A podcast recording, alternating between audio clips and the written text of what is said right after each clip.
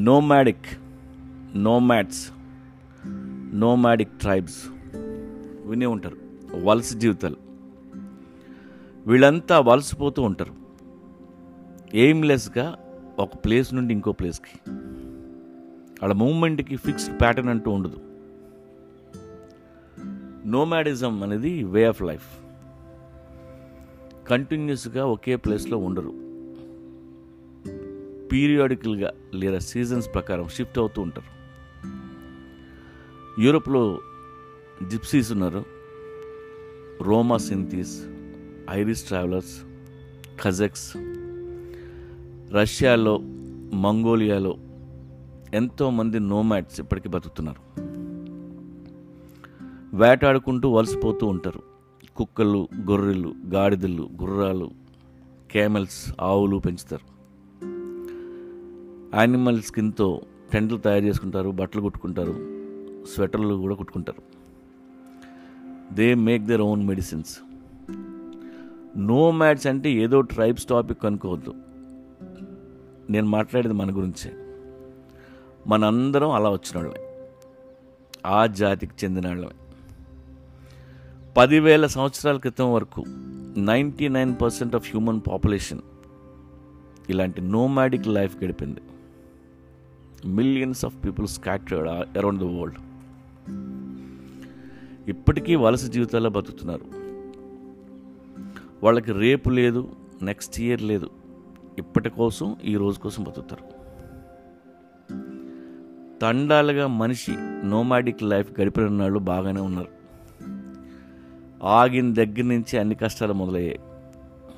ఏరియాలు టెరిటరీలు బోర్డర్లు జాతులు యుద్ధాలు కథలు హిస్టరీలు ఇతిహాసాలు. పక్షులు జంతువుల మనుషులు కూడా ఎప్పుడూ మైగ్రేషన్లో ఉండుంటే ఏ గొడవ ఉండేది కాదు. ఇకపోతే సిటీల్లో పుట్టి చదువుకొని నోమాడ్స్గా మారిపోయిన వాళ్ళు ఉన్నారు. వీళ్ళని డిజిటల్ నోమాడ్స్ అంటారు. వీళ్ళు కూడా ఒక చోట ఉంటారు. వీళ్ళకి ఇల్లు ఉండదు. ప్రపంచం అంతా తిరుగుతూ ఉంటారు. కానీ బతకటం కోసం ఆన్లైన్ జాబ్స్ చేస్తుంటారు.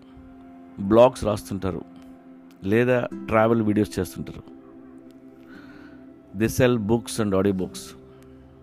They write freelancing articles coaching public speaking or they take motivational classes.